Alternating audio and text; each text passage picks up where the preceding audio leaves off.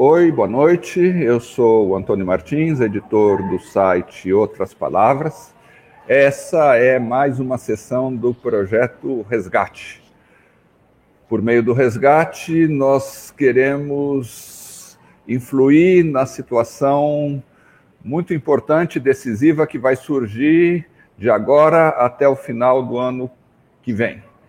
Depois de três anos, está surgindo com clareza a possibilidade de derrotar a ameaça fascista no Brasil não é algo definido, não é algo certo, mas é algo que, segundo vai mostrando o ambiente político, segundo vão mostrando também as pesquisas de opinião, é cada vez mais possível e é algo pelo qual outras palavras vai lutar no ano que vem.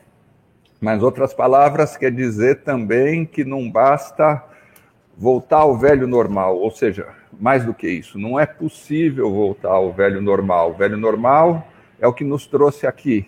Ele é expresso pelos 520 anos de colonização, ele é expresso pela inserção do Brasil num capitalismo periférico é, e, e num capitalismo cada vez mais decadente, com regressão econômica cada vez maior e em 40 anos de neoliberalismo do, durante o período durante o qual foi nos dito que as sociedades e o Estado, que a sociedade e o Estado não podiam lutar pelo seu futuro, imaginar o seu futuro, construir um futuro diferente, porque a obrigação essencial era se subordinar a uma disciplina financeira que serviu principalmente a 1%.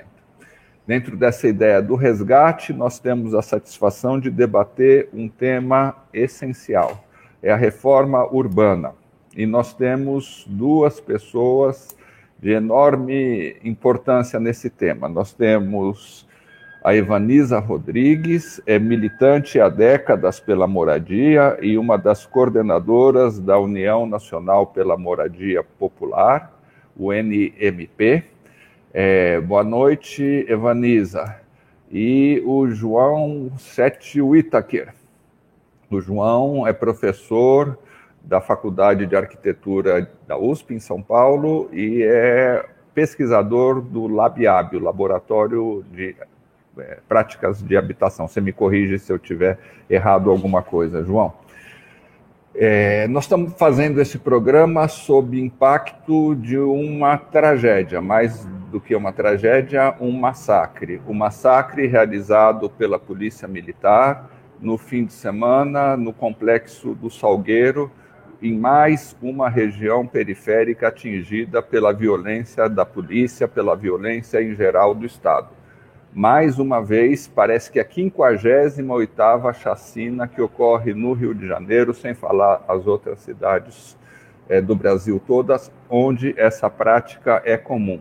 E isso nos remete à questão das periferias, à questão da nova segregação que existe no Brasil contemporâneo, uma segregação herdeira da segregação entre Casa Grande e Senzala, a segregação entre os centros e as periferias nós queremos discutir reforma, é, é, reforma urbana em relação às periferias, porque estão surgindo em diversas partes do mundo sinais de que o período do neoliberalismo fiscal pode ficar para trás, de que os estados e as sociedades podem desenvolver programas de resgate das condições de vida, de resgate de, de políticas sociais e de, de construção de programas de infraestrutura, de programas de infraestrutura capazes de garantir vida digna, condições de vida digna para a maior parte da população. Então, são programas, e essa é, num certo sentido, a provocação que o resgate faz para o João e, e, e para a Evanisa num cenário em que surgem, por exemplo, nos Estados Unidos, um pacote, pacotes de apoio à infraestrutura e às pessoas maiores do que o PIB brasileiro. Um Brasil livre do neoliberalismo fiscal, como agiria em relação às periferias, no sentido de assegurar condições mínimas para o igualamento das condições de vida, é, em termos de saúde, de educação, de programas de habitação que vão, que possam ir além do Minha Casa Minha Vida, de programas de infraestrutura que garantam acesso ao saneamento, garantam urbanização, é, garantam transporte digno, é, garantam a despoluição dos rios e dos córregos. E seria possível pensar numa espécie de transformação urbanística e das condições de vida, de infraestrutura, de equipamentos sociais, culturais, etc., nessas regiões onde vive aproximadamente 70% da população brasileira? Essa, essa é a provocação, essa é a pergunta que o resgate lança para a Evanisa e para o João. Boa noite a vocês que estão participando.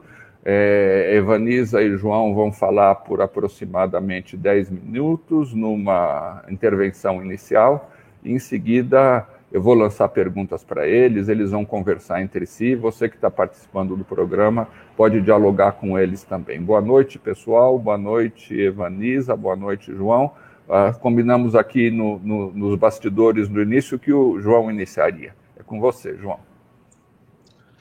Obrigado, obrigado, Antônio. Boa noite a você, boa noite, Evanisa, companheira aí de lutas há muitos anos. É, é, é um prazer estar aqui, é um prazer participar do projeto da Rede Resgate. É muito importante, a gente precisa começar a se mobilizar, porque a gente sabe que as coisas são cíclicas. E precisamos ser um pouco otimistas que esse ciclo esteja se encerrando para relançar novamente um ciclo virtuoso né? e, de, e um pouco diferente desse desastre que a gente está tendo agora. Então, acho muito importante essas discussões. É, olha, eu, eu vou começar dizendo uma coisa que talvez pareça meio uma bravata, já os tempos são de bravatas, então vamos começar com bravata, mas eu vou começar dizendo que essa questão ela é uma questão relativamente simples do ponto de vista do ponto de vista do conhecimento técnico, vamos dizer assim. É você ao você falar agora no começo, é, em uma frase você citou o que é o direito à cidade e o que, que precisa ser feito para resolver. Então, assim, acho que uma criança de, de 10 anos que estude um pouquinho de geografia e olhe um pouquinho o que acontece aí fora, ele vai falar: bom, para a cidade ser legal, precisa o quê? Saneamento, precisa de luz para todo mundo, de água, precisa de casa, precisa é, é, de transporte para as pessoas irem para o trabalho e, e, e voltar ao trabalho, precisa de escola para os filhos irem, precisa de equipamento de saúde. Quer dizer, a receita ela, a gente já está cansado de conhecer do que, que precisa para a gente fazer. E não só a gente está cansado de conhecer, como ela não é uma questão que tenha dificuldades técnicas sobrenaturais. É, fazer saneamento básico já se sabe desde o início do século passado ou muito antes, ou até antes. Né? Fazer eletricidade já se, já se descobriu há algum tempo. Né? Então, é, na verdade, não tem nada aí que seja uma coisa de outro mundo. Né? É, então, na verdade, o que, que acontece? O, o, o que acontece é que nós temos um outro problema. Né? Visivelmente, o problema não é a gente saber o que fazer e nem como fazer. Na verdade, a gente teve, é, quando você fala nessa perspectiva de é, poder ter uma mudança na, na política fiscal e da gente poder ter um período de reinvestimentos, né? a gente também percebe que a receita também é essa. Quer dizer, na verdade, precisa investir dinheiro nessas coisas, né? Porque a cidade, o que é o direito à cidade? O direito à cidade, nada, a cidade nada mais é do que o espaço urbano socialmente produzido. O espaço urbano socialmente produzido é uma rede de infraestruturas. Né? Então, eu posso pegar um terreno no meio da Chapada Diamantina, ele vai ser lindo, vai ter vista, vai ter, vai ter nascente, cachoeira, mas se eu pegar um terreno de um décimo dele, de tamanho dele ali na Oscar Freire, vai valer mais. Né? Por quê? Porque, na verdade, o que, o que faz ele, ele valer muito é o fato dele estar inserido numa rede sistêmica de infraestruturas. Então, assim, o que a gente fala de, de cidade é uma rede sistêmica de infraestruturas. Se essa rede ela for homogênea no espaço, a gente vai ter, uma, a gente vai ter o direito à cidade garantido por mais gente. Então, se, se eu tiver uma maior homogeneização do espaço, do acesso à infraestrutura básica, ao transporte, é, à habitação e tudo isso que a gente falou, eu vou ter uma cidade que traz justiça social maior. O problema é que nós sabemos que no Brasil a nossa lógica de urbanização ela foi feita justamente com a heterogeneidade na produção dessa rede. E isso continua todos os dias. Quer dizer, nós temos uma produção de infraestruturas que é claramente desviada para ser prioritariamente concentrada nos setores ultra-privilegiados. Você refaz e refaz e refaz camadas e camadas de asfalto nos jardins, mas se você pega o carro e for ali para o Jardim Anjo, você continua sem ter uma faixa corretamente pintada com farol que feche na frente da escola, na Avenida do Imboimirim. Você fala assim, pô, mas é, é, é, é tão complicado assim? Não, não é. Iria melhorar muito a vida, né?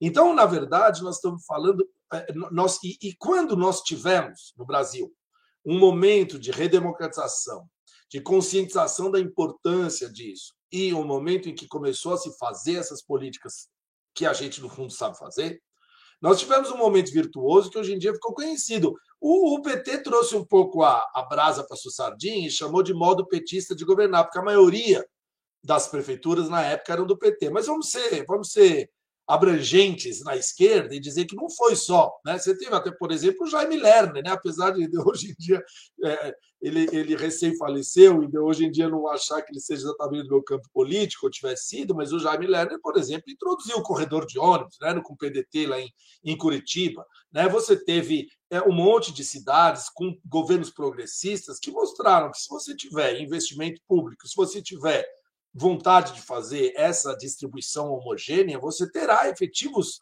resultados na qualidade urbana. Né? Só que isso tudo é, acabou. Então, na verdade, o que é interessante é o seguinte: nós temos conhecimento, inclusive nós exportamos esse know-how. Nós exportamos o conhecimento. Eu, pessoalmente, já fui para a Guiana Francesa para fazer assessoria sobre política de mutirão e, e, e urbanização de favela para os franceses não resolveu nada, porque lá eles têm justamente os problemas estruturais começando a acontecer próximos dos nossos. Mas, ou seja, para mostrar que nem sempre também só a vontade do Estado e o dinheiro podem resolver. Mas nós temos conhecimento. A Hermínia gosta muito de falar. Os corredores de ônibus que nascem em parte em Porto Alegre, também um pouco em outros lugares, fazem a volta do mundo. O orçamento participativo fez a volta do mundo e assim por diante. Então, nós temos o conhecimento, nós temos dinheiro porque não dá para dizer que não há dinheiro na 12 economia do mundo, na né, uma potência que o Brasil é, é uma cidade de São Paulo que tem um PIB quatro vezes maior do que o Uruguai, que não tem dinheiro para fazer. Não estou falando para fazer é, fibra ótica de última geração generalizada, estou falando para fazer saneamento. Né? Então, assim, a gente tem dinheiro. Então, qual é o problema? Então, na verdade, a questão é: é, promover o direito à cidade é uma questão simples. A questão complicada não é como fazer. A questão é a gente conseguir, vamos dizer, a mobilização social necessária para transformar de fato as questões estruturais que nos levam até a cidade. Agora eu entro nos meus segundos cinco minutos aqui. Porque, na verdade, qual é a questão? Primeiro, a questão da moradia, a questão da falta de urbanização e da falta do direito à cidade, ela não é só uma questão de moradia, de falta de urbanização ou direito à cidade. Eu posso até dar uma casa para todo mundo morar na periferia, fazer um, um ônibus e fazer uma, boas condições de vida. Se eu não der emprego, eu não resolvo a questão. Então, primeiro ponto, a questão urbana, habitacional e urbana, ela está vinculada de maneira estrutural, a questões muito mais profundas que, se a gente não resolver, ou seja, nós estamos falando da política econômica do país, da política de inclusão de renda, da política de distribuição de renda, da política de elevação do salário mínimo, da política de acesso ao emprego. Isso é diretamente ligado à questão da moradia, à questão do direito de cidade, assim como a política educacional. Eu, se eu não tiver investimento em escolas, se eu não tiver a possibilidade de ter escolas distribuídas no território, não adianta também dar uma casa. Então, muitas vezes, a gente segmenta essas lutas pela moradia, a luta pelo saneamento, a luta pelo transporte, e essa segmentação nos faz esquecer de entender que elas são interligadas numa coisa muito maior. Mas aí qual é a questão? Vamos ser sinceros. Na verdade, as cidades brasileiras não são melhores, não porque isso seja difícil, não porque isso não se saiba fazer e não porque não tem dinheiro. elas não são porque elas são funcionalmente o que elas são para a nossa estrutura social. Ou seja, eu costumo dizer que a, a, a, o espaço urbano é uma forma social, como outras formas sociais no capitalismo, né? Ela é uma for, é a forma urbana que deriva da nossa sociabilidade. É, a forma urbana, em qualquer estado, em qualquer lugar, ela é necessária para que aquela sociabilidade capitalista possa se pôr em pé. Se você eu não tiver cidade, eu não vou ter o sistema capitalista funcionando. Então eu vou lá e eu olho para as cidades do norte e eu uso elas como exemplo, Paris, Hamburgo, qualquer cidade que vocês queiram de lá, falo, puxa vida, é lá, olha só, o Estado investindo, fazendo metrô, fazendo saneamento, etc. e tal. E eu não percebo que aquela cidade, aquela forma urbana, deriva daquela sociabilidade do bem-estar social, que foi uma necessidade durante 30 anos de construir sociedades de consumo de massa, e que se não existissem dessa forma, não ia existir o capitalismo tal qual ele está hoje. Só que aqui nós nunca precisamos disso. Nós não precisamos de uma cidade mais democrática para perpetuar o nosso modelo social, que é um modelo social que se apoia em desigualdade que, como já disseram todos os intérpretes da formação nacional, o Chico de Oliveira, o Florestan, etc. e tal, o atraso alimenta a nossa modernidade. E esse atraso que alimenta a nossa modernidade, ele é desejado. O que nós temos, estamos vivendo agora, nós vivemos na era Lula, foi um começo de um confronto nesse nível, em que se disse, olha, a gente precisa de uma sociedade que comece a abrir, que comece a se tornar inclusiva para muito mais gente. Mas isso não venceu esse projeto político. Nós vamos retomá-lo, espero eu, mas nós perdemos recentemente, e aí nós tivemos um atraso, ou seja, nós tivemos de novo a volta de uma visão de, de sociedade, que é a visão pela qual não é para ter igualdade, porque a desigualdade alimenta a nossa forma social atual. Portanto, a desigualdade urbana, ela alimenta. Então, assim, por que, que você tem chacina que nem você teve agora no Rio de Janeiro, na Salgueiro?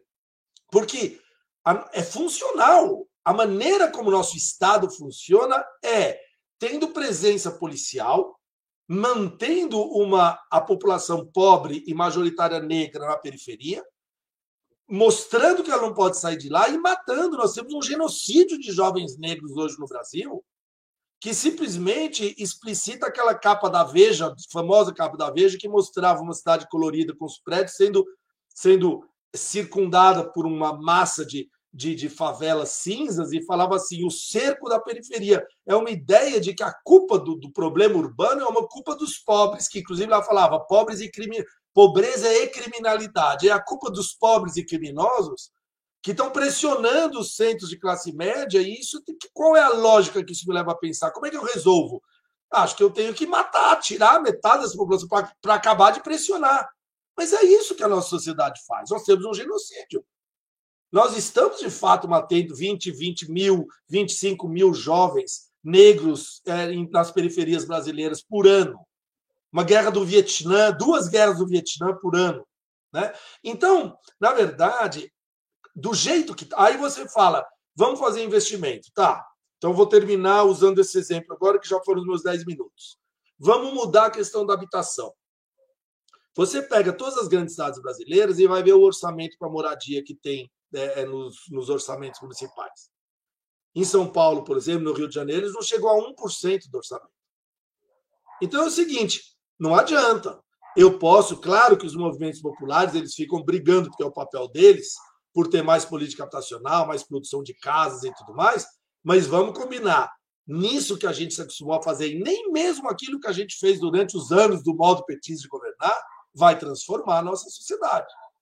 Porque com menos de 1% do orçamento é impossível resolver sequer os 350 mil unidades habitacionais de emergência que a cidade de São Paulo precisa, quem dirá um milhão, que é o total que seria necessário para realmente resolver a questão. É impossível, mas isso é impossível porque não há um desejo, não há uma vontade. Nós não temos uma real intenção. E a real intenção significa a sociedade aceitar que precisa se realizar durante, no mínimo, um período de 10 a 15 anos, uma inversão radical das prioridades dos investimentos públicos urbanos, habitacionais, educacionais e saúde, para que eles sejam preferencialmente colocados nas regiões desiguais, não só periféricas, mas nos bairros é, é menos privilegiados nas nossas cidades. Durante 10 a 15 anos. Só que nós começamos a fazer isso durante dois, três anos, porque é o tempo de uma prefeitura começar a rodar, aí a prefeitura é tirada do poder.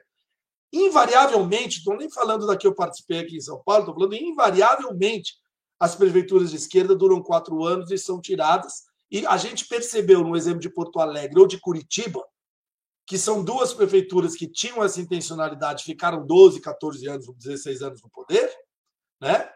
Elas realmente mostraram que se você tem a manutenção dessas políticas por um prazo um pouco maior, você começa de fato a ser muito transformador. Mas a gente não consegue. Então a nossa questão para concluir, ela é essencialmente de uma enorme dificuldade, desafio de luta política. Porque do ponto de vista técnico, do ponto de vista financeiro, nós temos todos os instrumentos para resolver a questão urbana no Brasil. Muito obrigado, João. É, vamos debater logo mais com você, mas é, queremos ouvir agora a Evanisa Rodrigues. Muito obrigado por você estar presente conosco pela primeira vez no Resgate, Evanisa. Palavra contigo. Obrigada, Antônio, pelo convite. Muito feliz de estar aqui com vocês nesse debate, né? E, e trazendo questões que para a gente são muito caras, né? São do nosso dia a dia, do nosso dia a dia de luta mas são o tempo todo, né? É, a necessidade de a gente fazer esse, esse diálogo, esse diálogo se abrir para que, para além daquilo que não tem a moradia ou aquele que vive precariamente, né, a gente possa juntar outras lutas, juntar outras formas de, de, ver, né? E quando a gente fala de fazer um projeto de país, né, derrotar o fascismo, derrotar essa tenebrosa é, período que a gente tem, tem vivido de retirada de direitos, né? A gente fala, assim como fala do fim da pandemia, a gente não fala que não tem pra, que voltar ao normal, porque a gente tinha antes também não era normal, né? Não era absolutamente normal você ter milhões de pessoas sem moradia, milhões de pessoas é, sem saneamento básico, sem as condições mínimas de vida. Né? Então, um projeto de país, construir um projeto de país, precisa incluir as periferias não só como objeto da sua intervenção, das, dos investimentos, das políticas públicas, mas como sujeitos dessa construção. Por isso que, que o movimento de moradia para a gente é muito importante estar num espaço como esse, porque a gente quer é, participar desse processo de construção. E um processo de, de, construção de um projeto que parte da onde nós estamos, a partir desses nossos territórios, né? que seja pensado a partir do local e da forma de organização desses territórios que podem sim dizer e têm dito sistematicamente, nas suas várias expressões, seja na organização popular, seja nos movimentos culturais, né, que tem uma, uma outra proposta, tem, entende que esse lugar da periferia deve ser outra coisa, de, tem o que contribuir e tem muito, é muito mais do que simples repositório de mão de obra, né, que fica lá guardada para os, diferentes momentos econômicos do país, né? Pensar que a gente, né, o João estava falando nessa dessa questão mesmo de dessa, desse lugar de exclusão, desse lugar de do não cidade, de não direitos, né? E imagine isso no momento que se destrói as políticas de emprego, as políticas, né, a política econômica do país totalmente destruída, aumentando esse exército de, de, de pessoas que não estão absolutamente pensadas porque elas não vão ter direitos, elas já nasceram né, e vão permanecer sem direitos. Então, é engraçado que quando no começo da pandemia se começou a usar a expressão isolamento social, eu pessoalmente me incomodei com a expressão, né? Porque a gente já vive num isolamento social na medida que a gente não tenha, não participa das decisões, não participa dos ganhos, não participa das, das conquistas, dos avanços da sociedade. Nesse território, a gente já vivia isolamento social há muito tempo, não vivia em isolamento entre pessoas, né? Mais da, do que essa, essa sociedade e dessa conquista da sociedade, né? Acho que o João pontou uma coisa que eu queria muito falar, que é essa questão, né? Que além da, da falta dessa infraestrutura, então é isso, a gente pode debulhar aqui, né? Quantos milhões de famílias não têm acesso a saneamento, não têm acesso a tratamento de esgoto, não têm acesso à coleta de lixo, não têm acesso né, à iluminação pública, à mobilidade, a questão da, da, das favelas e da precariedade da habitação, a questão do acesso a, a o que é o mínimo, né, a regularidade do solo, né? Além dessa, desse beabá que a gente né, tem muito de, de atraso ainda para pensar que todo mundo tem acesso a isso que são direitos básicos, a gente está falando do lugar que, que essas pessoas, que esses territórios ocupam né, na cidade. Né? Então, a, a, falta das oportunidades, né? nesse lugar que é considerado quase uma não cidade, ou considerado né, quase um acampamento, e que quando você pensa as políticas, você pensa os investimentos, eles nunca acabam nunca chegando, né? E pensar que não, a gente não quer que se reproduza nessa cidade, nesse espaço da cidade, também o mesmo modelo dessa cidade excludente. Porque o que a gente cansou de ver ao longo do tempo é que assim que né, um, um, bairro, por exemplo, aonde eu vivi na minha infância, que era um bairro de famílias trabalhadoras, né, hoje já virou um bairro de classe média e quem morava ali já foi expulso para mais longe. Então, à medida que não, não é o lugar, não é simplesmente melhorar a infraestrutura daquele lugar, melhorar, melhorar as condições, até as oportunidades daquele lugar, é permitir que quem vive lá possa usufruir disso porque a gente já viveu vários ciclos né, de expulsão e a, e a tal da periferia fica cada vez mais longe. E parece que quando fica bom, não é para a gente. Quando chega, quando chega, né? A gente tem uma. Quando chega o transporte de massa, por exemplo, você vê rapidamente os preços da, daquele lugar subindo, né? E, tem, e, e que fazem, é muito engraçado, o mercado imobiliário, né? Fazendo propaganda, é, e a propaganda é assim: a 200 metros do metrô né? E não importa onde está esse metrô. E vendendo isso e significando ao mesmo tempo a exclusão para cada vez mais longe, né? É, então, eu acho que a gente tem alguns desafios que são mais complicados que isso, que é trazer para esses territórios a permanência das pessoas, a garantia de não ser expulso, né, a garantia de não ser é, retirado. Hoje nós tivemos mais uma reintegração de posse, mesmo tendo uma decisão do STF para não ter reintegração de posse, mesmo tendo uma, uma lei para não ter reintegração de posse, a gente teve uma reintegração de posse hoje é, na Paraíba, né? A gente vai ver, vai vendo o quão difícil é esse desafio de ser enfrentado, né? É, uma outra questão que acho que é importante quando a gente fala desse, dessa criminalização da pobreza, criminalização da própria periferia, né, é que acaba que o avanço do crime organizado também se dá na ocupação dos espaços vazios da política pública. Aonde o Estado, o Estado não, não atua, o crime passa a atuar, tanto como fornecedor de, é, entre aspas, trabalho né, para as pessoas, fornecedor de, de, de, renda, né, mas também na mediação de conflitos, na atuação junto à, à questão da saúde, da, da, da mediação da, do espaço, aquele espaço público. Então, esse mesmo movimento né, que acaba gerando a morte de, de milhares de jovens todos os anos, também vai ocupando também os, os, a falta de serviços, né? Quem, quem não, já não, né, não viu, né? A venda de água, a venda de serviço de eletricidade, de serviço de internet, né? A gatonete, que o pessoal fala, como uma modalidade de ocupar, de fazer negócio nos vazios que o Estado deixa, né? Pode ser feito por meio, por exemplo, né, da saúde, né? Na venda de um plano de saúde é, criminoso, como a gente viu acontecer durante a pandemia é, mas também ah, amparado né, no, no, pelas formas informais e que também traz essa substituição. Uma outra preocupação que a gente tem visto né, é o avanço do pensamento conservador nas periferias, né, negando, por exemplo, a questão do espaço público. Então, as festas, os espaços de encontro, os espaços de convivência, muitas vezes sendo é, deixado de lado ou pelo medo, da criminalidade ou até por, por, por, formas, né, outras formas de sociabilidade que não são públicas. Então, também a importância de você valorizar esses espaços, ter investimento nesses espaços para a convivência das pessoas, para a gente ter, de fato, o exercício da ágora, né? o exercício da, do convívio, do debate, da, da, conviv, da convivência que gera é, ação política, que gera posicionamento, que gera movimento. Né? Mas é claro que eu não quero falar aqui só dos problemas, né? Eu acho que a gente tem que, que falar dos sinais de esperança, né?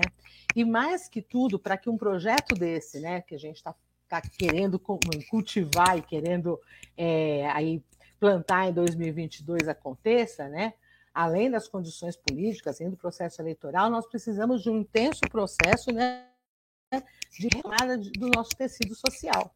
Então, as organizações populares, as organizações de juventude, as, as, a presença da juventude negra periférica nas universidades, as articulações que são construídas, as formas de sociabilidade, elas precisam ser fortalecidas e valorizadas para que a gente, de fato, possa ter um tecido social para fazer esses embates, para disputar esse orçamento, para disputar essas políticas, porque senão, novamente, a gente vai ter políticas que visam a universalização, mas quando não chegam lá, né? visam a, a, a por, por, exemplo, né, a produção de moradias para famílias sem teto, mas que muitas vezes reproduzem processos de, de exclusão de, é, de é, retirada desse, desse direito à cidade.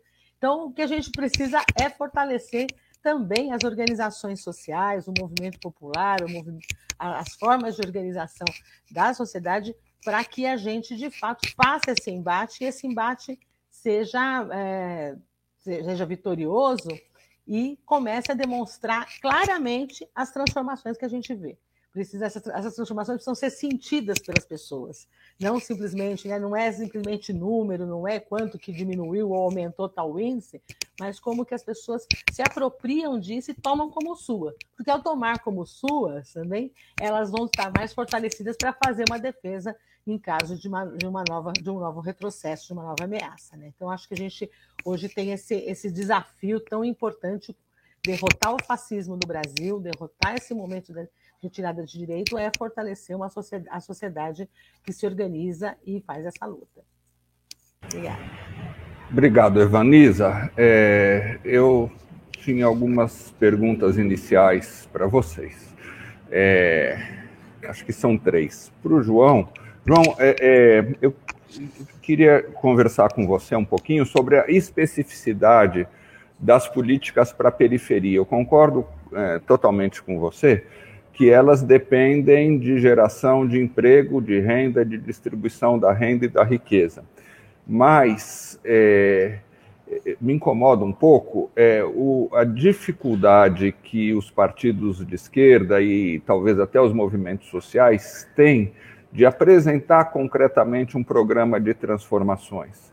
Eu vou fazer um paralelo. É, também a saúde depende de distribuição de renda e depende de outras políticas econômicas, mas na resistência à ditadura de 64, por exemplo, teve enorme papel a ação nas periferias dos clubes de mães que exigiam creche, que exigiam postos de saúde, é, tudo isso que depende da mudança da política econômica, mas que dava um horizonte político concreto. A pessoa pensar, olha, eu vou lutar para que coisas como você falou, é, o orçamento se inverta, é, porque o orçamento se invertendo, eu vou ter condições de não gastar mais do que 40 minutos para ir para o meu trabalho, ou para é, que, é, num prazo, digamos, de 15 anos, todos os córregos de São Paulo sejam despoluídos e o rio Tietê e o rio Pinheiros e os grandes rios da cidade sejam despoluídos também.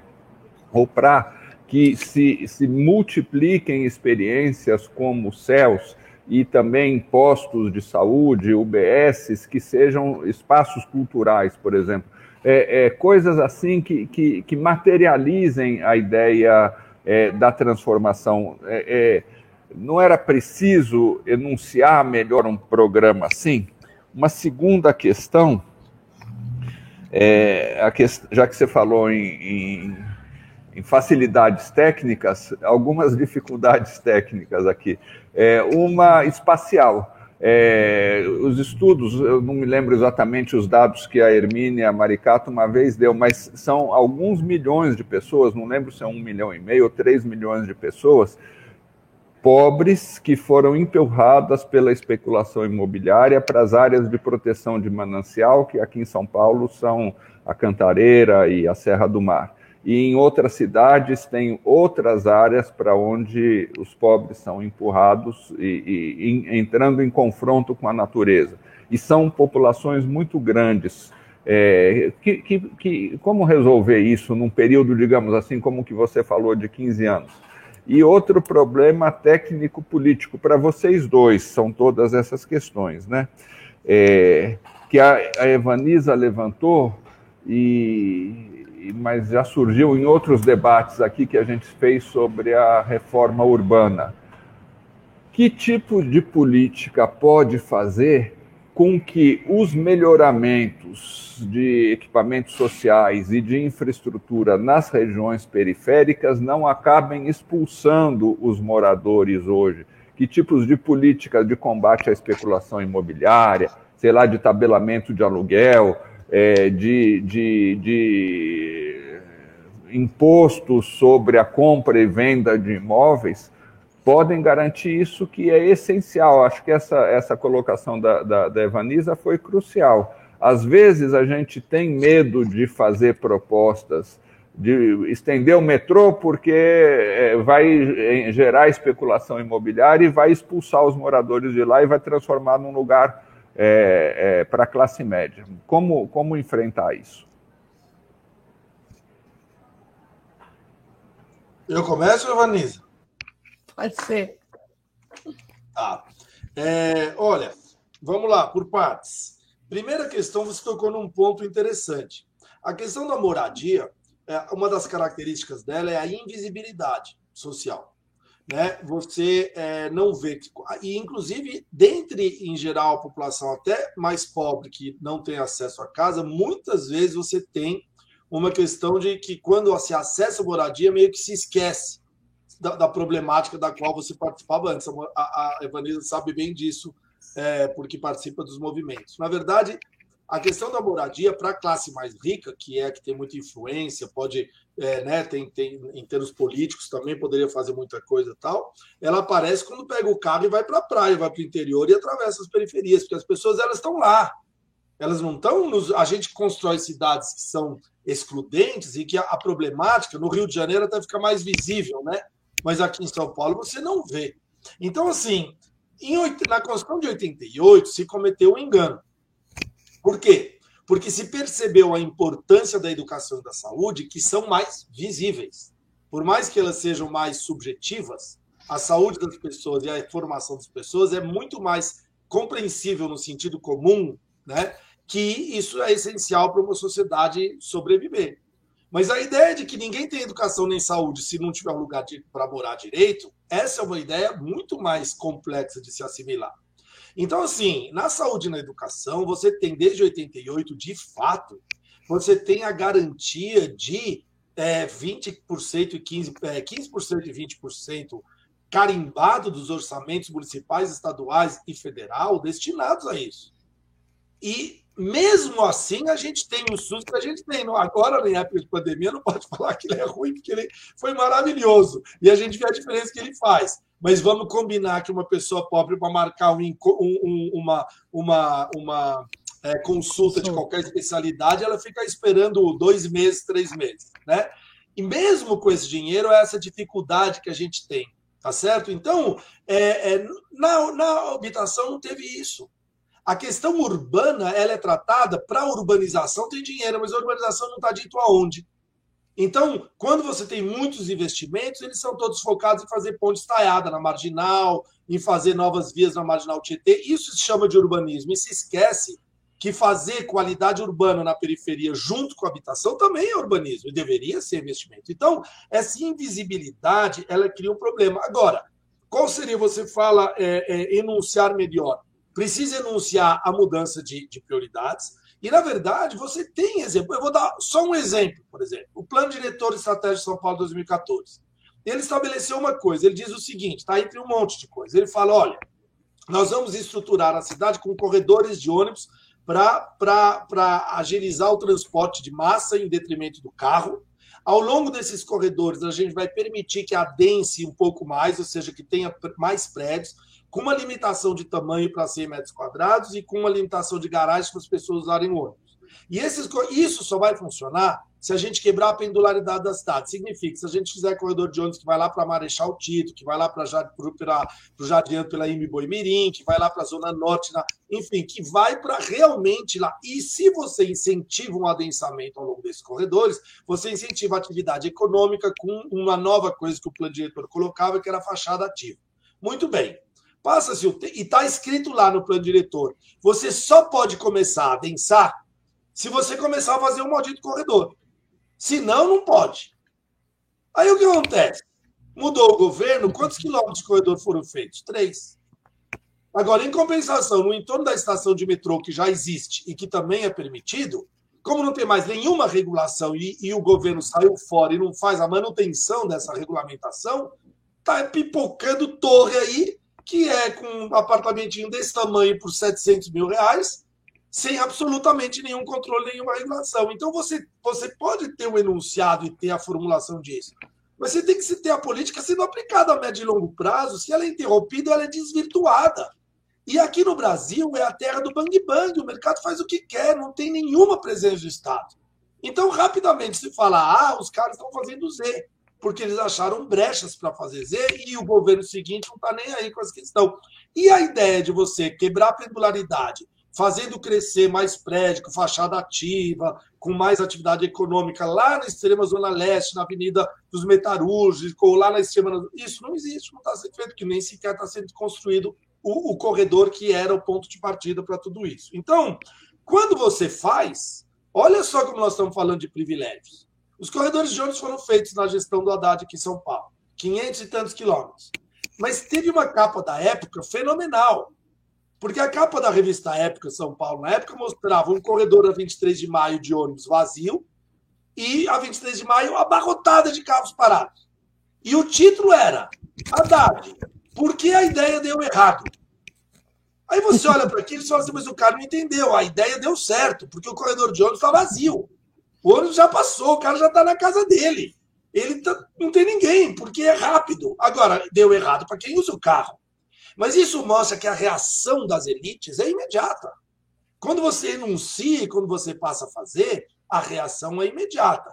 E a pressão é tão grande que ela contamina os próprios programas. Você faz um programa Minha Casa Minha Vida, metade da, da energia despendida no Minha Casa Minha Vida era para lutar contra as próprias deturpações que eram pressionadas no próprio programa para ele fazer aquilo que não deveria fazer. Então, isso torna mais difícil ainda as políticas. Bom, para os mananciais, é um pouco a mesma coisa.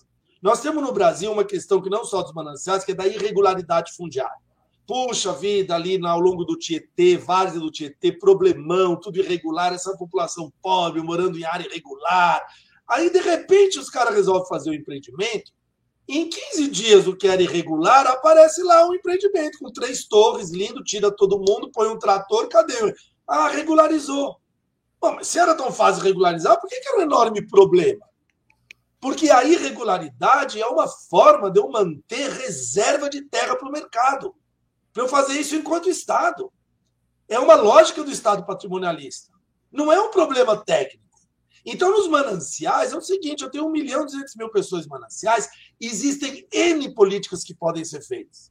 De wetlands, de captação de água de esgoto de outras maneiras, de você usar asfalto, é, como é que se chama? Permeável, que permite fazer você chegar, asfaltar e fazer chegar o transporte público. Você pode fazer, inclusive, é, ocupação em ZEIS 4, que já foram pensados no plano diretor de 2002. Era dito assim: olha, há áreas dos mananciais que são elevadas que você pode conectar esgoto e fazer conjuntos para as pessoas que são retiradas da borda da represa, portanto, melhorando a questão ambiental e dando habitação.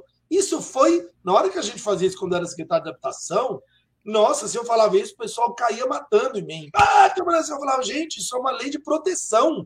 A lei dos mananciais diz que eu não posso lá gente que não venha dos mananciais. Tem que ser da própria região. Mas eu estou mudando, eu estou fazendo soluções técnicas. Então, eu, quando eu estava lá, inclusive na Secretaria de Habitação de São Paulo, eu propus um grupo técnico para estudar alternativas inovadoras para as áreas dos mananciais vamos fazer palafitas, vvamos fazer. Porque eu não vou pôr mil, 1 milhão e 200 mil pessoas no ônibus e resolver, que é a cidade de Campinas, botar em mil ônibus e tirar dali e mandar para onde? uma vez que está lá, eu preciso encontrar soluções, mas as soluções, tecnicamente, elas são possíveis. E aí, por último, a sua questão sobre a especulação imobiliária. É, é, toda e qualquer.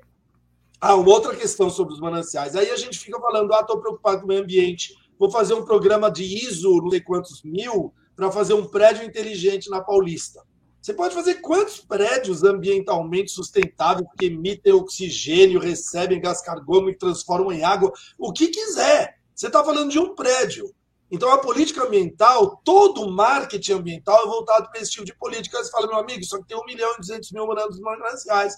Vamos usar esse dinheiro aí para esse prédio todo para fazer pesquisa de como eu resolvo? Não, aí não. Porque aí é a população pobre. Tinha uma época no governo é, é, Kassab que eles falaram: nós vamos fazer 700 mil unidades habitacionais nos eixos estruturados aqui da região sudoeste.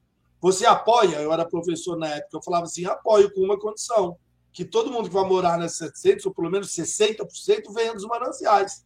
Mas você continua produzindo cidade e produzindo e vendendo apartamentos que não são para as pessoas. Como é que eu soluciono a questão dos mananciais? Promovendo habitação na área da cidade infraestruturada que seja efetivamente destinada às pessoas que possam dar opção para essas pessoas saírem de lá. Mas eu não produzo. Né? E aí a questão da especulação é o seguinte: qualquer intervenção urbana que se faça no ambiente urbano gera valorização de preço. Não há como sair disso, porque nós vivemos o capitalismo.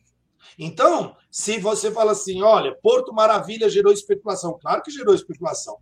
E é muito difícil de trabalhar essa questão, porque às vezes é antagônico. Você vai falar assim: eu sou contra tirar aquele minhocão horroroso, nojento que tinha ali no Rio, que passava, cortava na frente de toda a parte do Passo Imperial e tudo. Eu não, acho que é ótimo, fica muito mais bonito reaproveitar o porto, recuperar aquelas áreas históricas. Então, a intervenção urbana, muitas vezes, ela é, ela é, ela é importante de ser feita. Então, na vez, só que ela vai gerar imediata valorização. Então, o que, que precisa ter? Intervenção do Estado na regulação dessa dinâmica de valorização. Então, eu vou dar um exemplo para concluir claríssimo. O minhocão. Ah, mas se fala de tirar o minhocão de fazer parque, eu sou contra fazer um parque, depois a gente pode discutir por quê, mas enfim. É, é, se fala de retirar o minhocão. Maravilha. Tem que retirar mesmo. O símbolo do carro dos anos 70, né, fazer chegar o sol naquele chão por um VLT, com ciclovia, um parque linear, ia ser maravilhoso. No dia em que eu fizer isso, Vou falar que vou fazer isso. Aquilo lá vai, vai, não, vai, não vai triplicar, vai, vai multiplicar por mil metros quadrados. E o que, que vai acontecer? Porque você sabe que o Minhocão, eu brinco que ela era uma política social do, do Maluf. Ninguém sabia, era uma política de habitação social do Maluf. Que foi tão ruim, tão ruim, desvalorizou tanto que as pessoas que moram, eu já fiz pesquisa sobre isso, as pessoas que moram lá são pessoas pobres, que o metro quadrado é barato, é um acesso à habitação no centro. Porque o cara ele precisa aceitar ficar respirando gás carbônico ao longo do dia durante 30 anos. Mas na hora que você derrubar o minhocão, os primeiros expulsos vão ser os que ficaram 30 anos respirando gás carbônico. Como é que você evita isso? Ah, é impossível, a lei do mercado. Não. Eu vou, antes de derrubar o minhocão, o Estado vai lá e fala: olha, a cada quarteirão vai ter um prédio que vai ser zona especial de interesse social, obrigatoriamente habitação. A cada quarteirão vai ter um prédio que a gente vai fazer de habitação. Nós vamos criar uma lei que fala que se a pessoa mora lá mais de 10 anos, o imposto para tirar ela de lá duplica. Isso existe na França. Se você vai tirar um velhinho de um lugar que mora 10, 15 anos no mesmo lugar e ele tiver mais de 70 anos, eu estou quase chegando lá, é, você, você, você dobra o imposto de transação imobiliária. Para quê? Para você fixar a pessoa lá. Você tem um monte de instrumentos para usar. Só que aqui no Brasil, volto a dizer, é o faroeste. Quando é o faroeste, nada acontece né? mas existem os instrumentos para isso. Obrigado, João. É, Evaniza. Vou começar a partir da onde o João parou, né? E cada vez que se tentou se implementar instrumentos, às vezes muito mais brandos até do que o João falou, né? A reação é desproporcional é desproporcional, né? Qualquer tipo de controle de uso, né? Eu tenho feito uma jornada aí na questão das leis, né? A gente, São Paulo, tem uma lei de, dentro do plano diretor que tem a, a definição das leis, a definição das, das competências, de, das atribuições dela, né? O que, que ela tem, inclusive, de, de benefícios, né? Ao ser utilizada, e não tem ninguém que fiscaliza. Então, não tem ninguém que acompanha e você vai vendo sistematicamente se o mercado usando os benefícios da, do empreendimento, ser no Mazeis ou ser o empreendimento de HIS, e depois não atendendo efetivamente né, ao tal mercado popular. E muito menos a falta de investimento é, em, em política pública de habitação. Eu acho que hoje a gente tem uma clareza muito grande, né, que a que a falta desses investimentos vai só acelerando a máquina de produzir novas ocupações, novas ocupações de áreas precárias, áreas vulneráveis, ambientalmente que não deveriam ser ocupadas, e essa máquina não tem mais, né? A nossa tal periferia, no caso de São Paulo, já extrapolou faz muito tempo né, os, os próprios limites da cidade. E a gente não, não vai construindo ferramenta para ir de, parando essa máquina, né? interrompendo é, essa máquina. Né? É, eu acho que nós temos uma lei de inquilinato completamente defasada, uma, uma lei de inquilinato que, na pior das hipóteses, diz o seguinte: negocia aí com o teu proprietário. Né? É, imagina, dentro, num ano de pandemia, o índice de reajuste dos aluguéis passou de 30%. Né? Como assim? Né? Qual, qual a lógica de você ter uma, uma lei que não dá nenhuma cobertura para que esses imóveis que estão no mercado de aluguéis, que são importantíssimos para a população de baixa renda seguir podendo morar em algum lugar, né? É, seja em que lugar for, seja em que qualidade for, é tão desamparado que simplesmente vale a lei da selva, né? Vale a lei do, de quem que do, de quem pode pagar e quem não pode não não fazer nenhuma mudança, né? A, essa questão das ações inovadoras que o João fala também, né? A gente tem uma dificuldade tremenda, né? Quando vai chegar e tentar implementar qualquer ação inovadora. Eu lembro que uma vez nós fomos licenciar uma, uma compostagem, né? Um conjunto habitacional com uma proposta de compostagem, de utilização dos resíduos tal, né? E o, e o rapaz da concessionária olhou para nossa cara assim: vocês não querem aprovar o projeto. Se vocês têm uma proposta dessa, vai levar 10 anos para te dizer que no final final que você não vai ser aprovado. Faz, faz o normal, né? Então, o normal né, é aquilo, inclusive, que se consagrou nas políticas que, por exemplo, né, as concessionárias têm feito né, de, de transportar esgoto para a cidade inteira, fazer o esgoto rodar a cidade inteira e não tratá-lo e jogá-lo nos rios. Isso é normal fazer um processo alternativo de tratamento, tudo, acaba sendo é, desestimulado, des, é, descontinuados, né? E pensando aqui nessa questão ambiental, né? Concordo muito com isso que o João estava dizendo, né? É, tá no Minha Casa Minha Vida, num certo momento para frente, começou a se colocar itens de sustentabilidade, né? Então tinha que é, o aquecimento da água, a captação de água de chuva, muito legal, muito bom, né? Acho todas medidas muito interessantes. Só que o que eu tinha, digamos assim, de economizado na minha, na minha pegada ecológica ao fazer isso, né? Ao colocar esse, esse conjunto habitacional 30 quilômetros do centro, eu vinha devolvendo em gás carbônico dentro do ônibus, né? Todos os dias. Então, eu economizava energia elétrica, é, captava água de chuva e depois vinha dentro de um ônibus informação a cidade, é, é, impermeabilizando o solo para passar o ônibus, é, demorando para chegar, né? Então, são coisas que são desproporcionais, ou seja, elas, as medidas não são paliativos para os problemas que elas causam. E a gente, então, precisa ter é, coisas que sejam efetiv é, mais efetivas, né? Ainda sobre a qualificação dos espaços públicos nas periferias, né? Tem uma cena muito bonita, né? Que eu, um dia assim, eu parei emocionada, né? É, durante a, a, gestão do Haddad, né, a gente né, começou a ser colocada as praças de Wi-Fi, né, a instalação de Wi-Fi nas praças.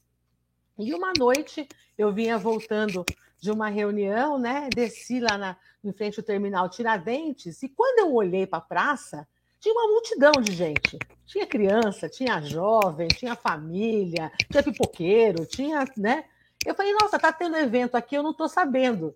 Achando que tinha um evento, tinha um show, tinha alguma, sei lá, alguma coisa, né? E não. Na verdade, tinha tido uma reforma na praça, tinha se melhorado a iluminação pública e tinha se colocado Wi-Fi. Então, com, com segurança, com limpeza e com serviço, aquele lugar que era um lugar absolutamente desprezado, um lugar cheio de lixo, um lugar, inclusive, perigoso, que as pessoas não gostavam de ficar em frente ao terminal da Tiradentes, é, passou a ser um lugar de convivência que as pessoas gostavam de ficar, iam e usavam. Né? Então, se trata, às vezes, né, da, do investimento, mas também da manutenção dele. É, manu, hum, a gente pega os parques, por exemplo, da cidade, né? os parques localizados na periferia são não são cuidados, né? são detonados assim fisicamente, acumulando lixo e muitas vezes virando lugar que as pessoas se sentem inseguras. Então, muito diferente né, dos parques nas áreas mais nobres, que são. Todo mundo gosta de ir para um, né, um parque que está legal, está bem cuidado, está bem. É, bem, bem que, que tenha um, movimento, que as pessoas estão lá. Então, muitas vezes a gente está falando muito dos investimentos da construção, de construir equipamentos, construir uma, né, um, o que seja necessário, mas também estamos falando pouco da manutenção. E da manutenção com gestão democrática. Por que, que os céus deram certo? Ah, os céus deram certo porque era um baita de um equipamento legal, com, né, com teatro, com piscina, com biblioteca, com quadra, com isso e com aquilo, e que tinha a participação da comunidade na gestão. Então, o que fazia que aquele lugar pudesse estar aonde fosse, em qualquer bairro da periferia de São Paulo, funcionasse, funcionasse, seja um lugar que as famílias falam, eu quero minhas crianças ali, eu quero ir, ir, ir ver uma atividade que vai ter, eu quero participar de alguma coisa. Então, essa, novamente, essa criação de tecido social tem a ver né, com lugares que também sejam de qualidade e entendendo a qualidade de forma mais geral. Para isso, né, essa disputa da, na cidade, né, ela precisa ser é, ter visibilidade. Senão a gente não, não, não aparece. É claro que numa discussão entre, né, eu, eu acho muito interessante, né? Entre o investimento do Parque Augusta ou do Parque Pinheirinho d'Água, que fica lá na, na, no extremo no Jaraguá, né? Nós vamos perder sempre. Entre o Parque da Juta, que fica no Sapopemba, né? Ninguém vai achar legal fazer o Parque da Juta. Não precisa, não está vendo, né? Não sabe nem que existe, né? Então a gente vai precisar sempre se colocar nesses espaços para poder fazer uma disputa que aí entender que não é um pelo outro, não é porque, né? Não é porque, mas é tão importante quanto, só que os investimentos lá nunca chegam, né? E precisam chegar. Muito obrigado, Evaniza, também. É, eu tenho a impressão que a gente deu um passo importante, botamos mais uma pedrinha no mosaico do resgate. A gente discutiu o tema do ponto de vista da política geral, inclusive da política econômica, da redistribuição de riqueza, da garantia de ocupação para as pessoas, mas discutimos também do ponto de vista concreto da materialidade da reforma urbana, especialmente da materialidade da luta para corrigir as desigualdades, para enfrentar a, a, a segregação e a, desigualdade urbana e, e, com, com propostas muito concretas que vocês apontaram. Eu, eu queria ver, pergunto a vocês se, se, se vocês querem acrescentar mais algo ou é, se despedir das pessoas que assistiram aqui ao nosso debate. Bom, não, eu não tenho nada muito a acrescentar. Quer dizer, a gente poderia ficar aqui mais horas e horas, porque assunto não ia faltar, né? É, qualquer assunto que a gente entre, a gente, no fundo, o que eu, que eu falei no começo, eu acho que se revela claramente aqui. Qualquer assunto que a gente entra, se você for falar com quem está nessa luta há muito tempo, as soluções existem e aparecem. E elas não são complicadas. Elas são apenas uma questão de posicionamento político e da gente continuar, conseguir dar a continuidade necessária né, para essas lutas, porque a, a, a, questão urbana e habitacional ela tem uma característica que é, que é delicada, que é o seguinte: ela, não, ela não, não se realiza rapidamente, ela não se realiza sequer no tempo de uma gestão. O que faz com que muitas vezes prefeitos e governadores não façam as coisas porque sabem. Isso aconteceu durante anos com o metrô, por exemplo, porque sabem que se começar a fazer, quem vai inaugurar, se o cara perder a eleição, vai ser o próximo. Então eu não vou fazer. Melhor eu ficar fazendo firula. E, e a política brasileira ela funciona muito como firula. Eu cansei de, no, no, desculpa dizer assim francamente, mas eu cansei de receber políticos de tudo quanto é lado, né, falando, eu falar assim, olha, não dá para a gente fazer isso aqui é, nesse lugar, é ambientalmente sustentável, a lei não permite, infelizmente teria que avisar aí a turma que já vai ter que encontrar uma outra solução.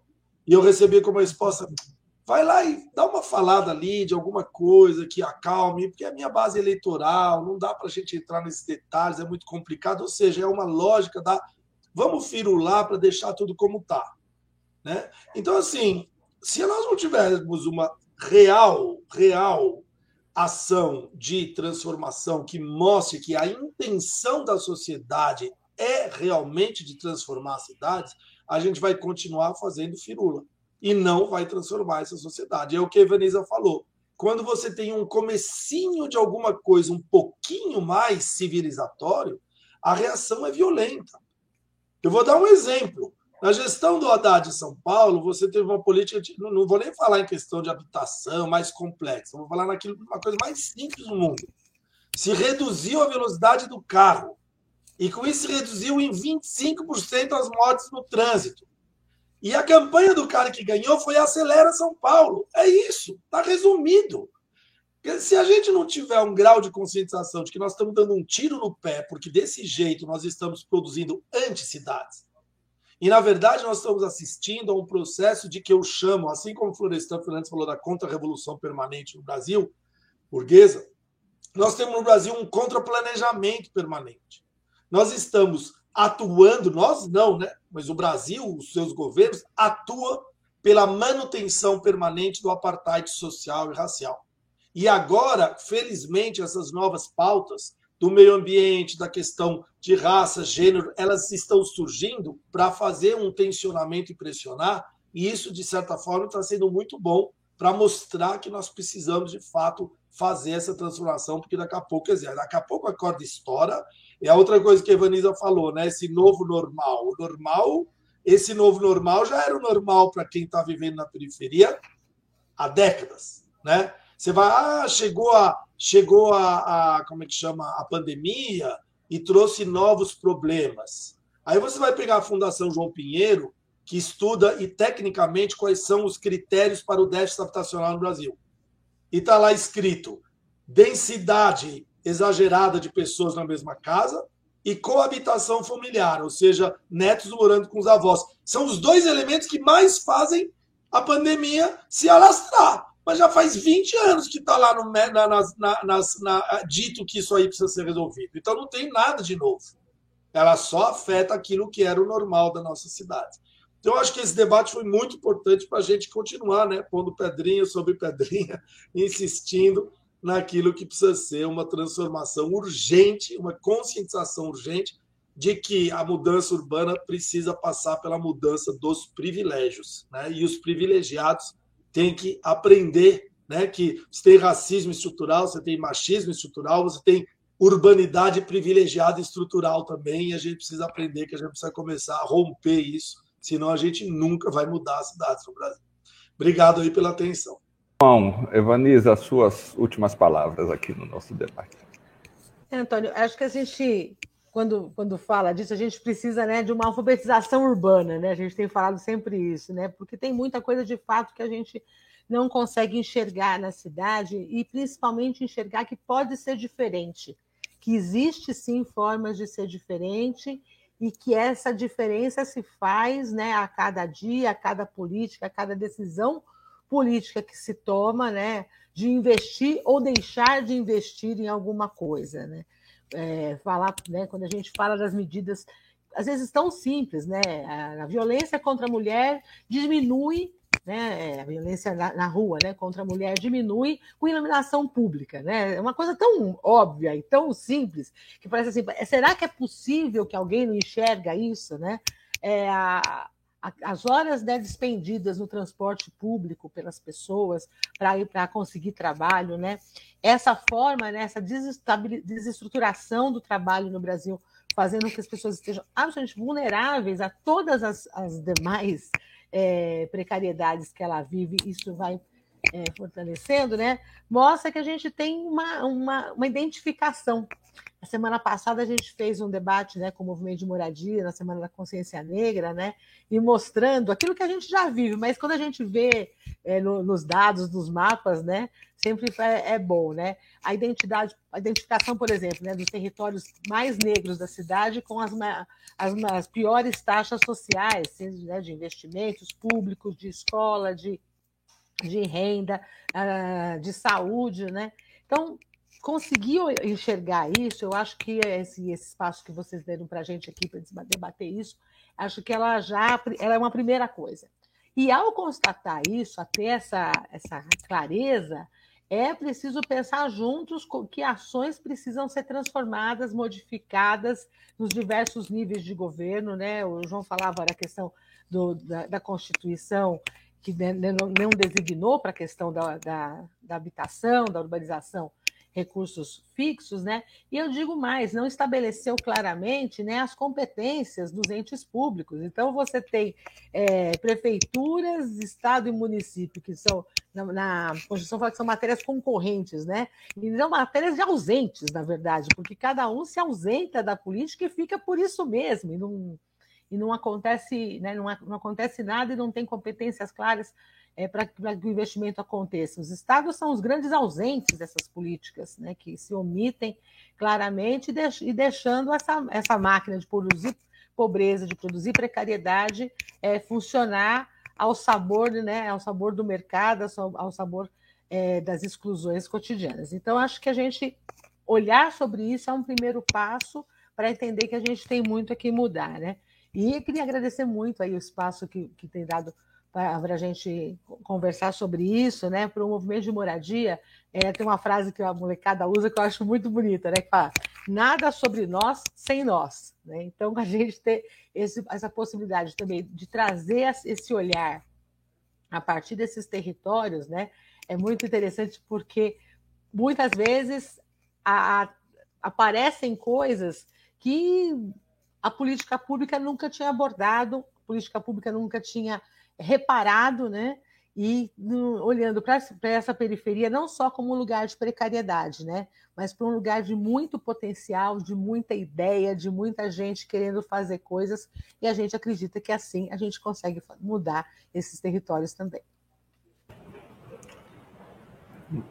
Muito obrigado, Evaniza, que está pela primeira vez aqui no Outras Palavras. É um prazer te conhecer. Obrigado também, João, que já é nosso colaborador há, há bastante tempo. Eu queria convidar vocês e também quem está nos assistindo para um outro debate essencial na quinta-feira, de, depois de amanhã, também às sete horas. Nós vamos discutir petróleo e Petrobras a, a, os esforços dos dois últimos governos para descaracterizar e desmontar a empresa brasileira de petróleo, as consequências sociais, econômicas, ambientais disso, e a desnacionalização do petróleo, sempre a partir da perspectiva do resgate, que é buscar as alternativas, como recuperar a Petrobras, como renacionalizar o petróleo brasileiro. É, Quinta-feira, às sete da tarde aqui no Resgate. Obrigado, gente. Até a próxima quinta-feira. Obrigado, João. Obrigado, Evaniza, mais uma vez. Muito obrigado, parabéns. Vamos em frente aí. A... Obrigada. Até mais.